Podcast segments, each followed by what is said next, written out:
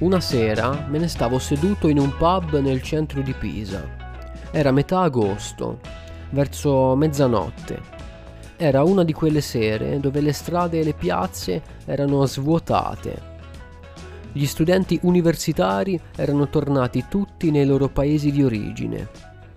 I pisani, molto guardinghi, sapevano che era meglio evitare certi posti in certi giorni dell'anno. Altri più coraggiosi invece sfidavano il tipico caldo umido di Pisa e un delizioso odore di pesce marcio che esalava dall'acqua tiepida dell'Arno. Percepivo un certo orrore cosmico intorno a me, ma non solo per la desolazione, ma perché queste sere mettevano in risalto quelle poche persone che giravano per le strade. I tossici, gli emarginati, i barboni, i malati di mente, erano loro i protagonisti delle serate squallide e umide di fine estate. Persone con visi sciupati e gli occhi stanchi e disumani girovagavano verso qualcosa di nebuloso, in cerca di un po' di vino scadente o di una dose o chissà cosa. Forse erano solo lì per ricordarci a quanta disgrazia è esposto l'essere umano. Alcuni avevano le loro postazioni fisse, su un preciso scalino o nel solito vicolo o appoggiati al solito muretto. Altri invece erano contraddistinti dalle loro camminate lente e i loro corpi facilmente associabili alla cirrosi epatica o altre patologie. Poi vidi anche una persona camminare in un modo così contorto e veloce che non riuscì a capire se era un illusionista o se stava camminando sotto l'effetto di qualche sostanza. Era troppo caldo per ubriacarsi, soprattutto dentro quel pub. C'era il peggior puzzo di sudore che abbia mai sentito.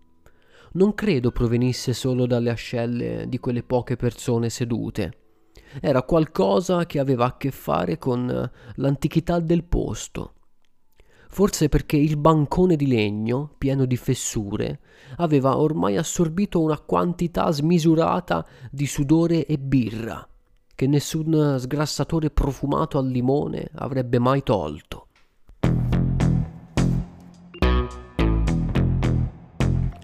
Quella sera ero con una tipa che conoscevo da circa due settimane. Si chiamava Sara Aveva dei capelli ricci biondi ed un viso che mi ricordava vagamente una compagna di classe delle elementari. La prima volta che la vidi pensavo avesse compiuto da poco 18 anni, invece ne aveva ben 31. Mi ero lasciato ingannare dalla vocina stridula, dal metro e cinquanta di altezza e dall'abbigliamento tipicamente adolescenziale. Stavamo parlando di libri che avevamo letto ultimamente, anche se io di solito non parlo mai di letteratura con nessuno, perché le cose che leggo sono cazzi miei. Non mi interessa parlare dei libri che ho letto come se fosse un dibattito con cui pavoneggiarmi. Che scusa del cazzo, la verità è che sono pigro. Infatti stava parlando solo lei mi stava spiegando con una voce insopportabilmente veloce che era abituata a leggere 100-150 pagine al giorno e leggeva solo libri fantasy, con una media di circa 10 libri giganti al mese. Mi disse un'infinità di titoli ed alcuni autori con nomi irricordabili che aveva letto di recente. Io gli accennai soltanto che avevo letto il libro dell'inquietudine di Pessoa e la nausea di Sartre e ci avevo messo circa due anni per leggerli. Lei mi rispose dopo un sospettoso silenzio dicendo mm, ma quella roba è aria fritta, sono solo seghe mentali che si fanno gli scrittori. E poi tornò a parlare dei libri fantasy io sinceramente non ne avevo mai letto uno e non potevo immaginare cosa contenessero, ma quella sera i libri fantasy mi stavano sui coglioni. e prima che lei accennasse qualche trama di un libro fantasy, mi alzai proponendo un bis di birra, con un sorriso pacifico che lasciava intendere fanculo la letteratura.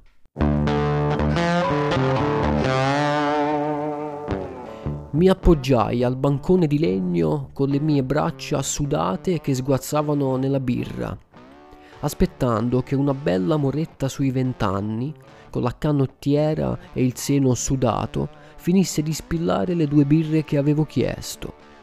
Ero un pochino sbronzo e forse la guardai con una faccia esageratamente gentile e piena di gratificazione.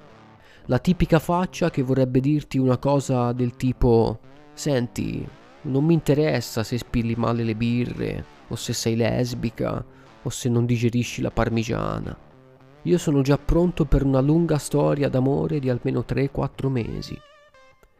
Lei, invece, aveva la faccia di chi non vede l'ora di essere licenziata da quel posto che gli fa venire la nausea, pagata 4 euro l'ora da quel cinquantenne divorziato cocainomane che per provarci fa battutine stupide sul sesso.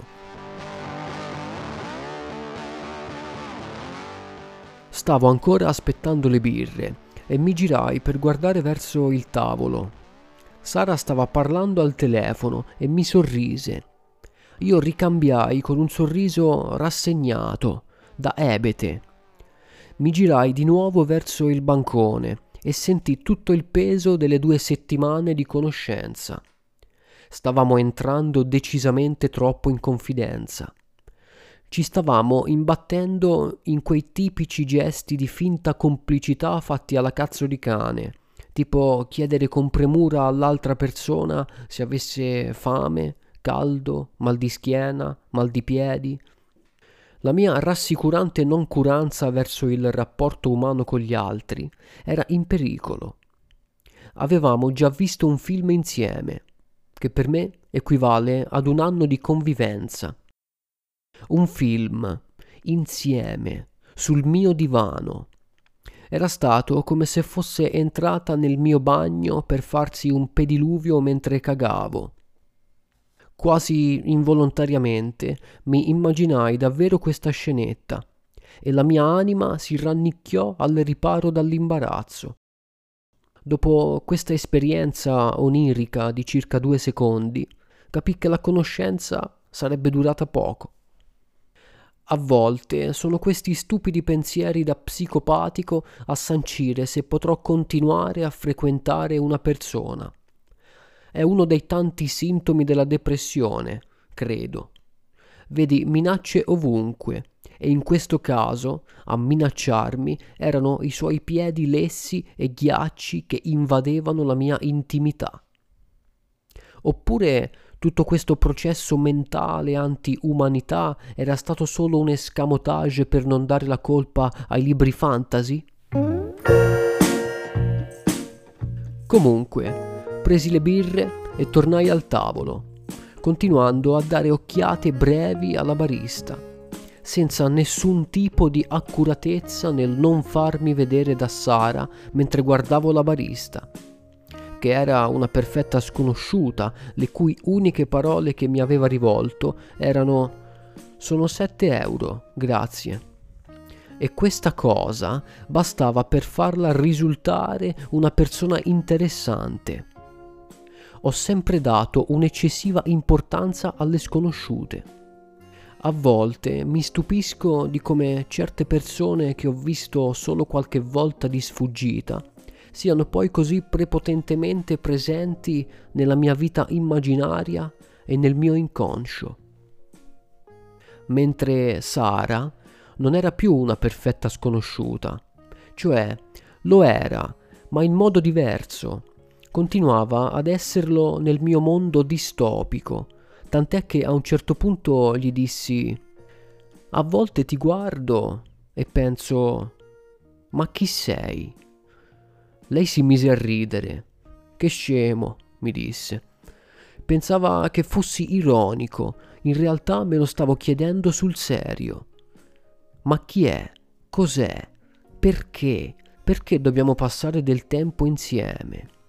Ogni pensiero sull'esistenza umana catturava la mia attenzione.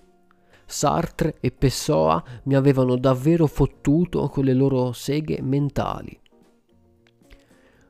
Riuscì a trovare solo una risposta, ma non era niente di filosofico o razionale, era qualcosa che assomigliava ad un cane che mugolava e abbaiava dentro di me.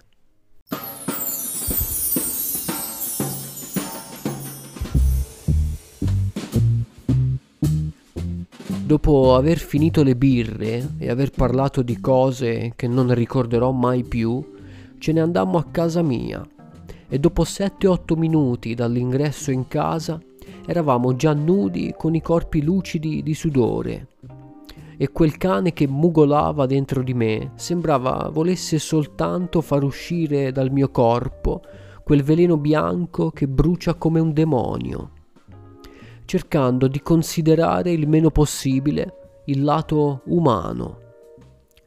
Non volevo avere niente a che fare con le faccende dell'essere umano, con le loro abitudini, i loro obblighi sociali e i loro discorsi insignificanti. Stavo subendo una sorta di disumanizzazione, un passaggio dall'uomo alla bestia avevo accolto il cane che mi portavo appresso da anni. Mentre assestavo i colpi, prima lenti, poi più veloci, la baciavo ovunque con egoismo, senza passione e interesse per la persona, ma per il solo gusto di sentire la carne, ossessionato dalla forma e dalla consistenza di un corpo femminile sotto l'effetto di un istinto animalesco e percepivo una sorta di fregatura nei gesti che facevo, come se l'idea del sesso che avevo fosse in realtà irraggiungibile, al di fuori della portata dell'essere umano.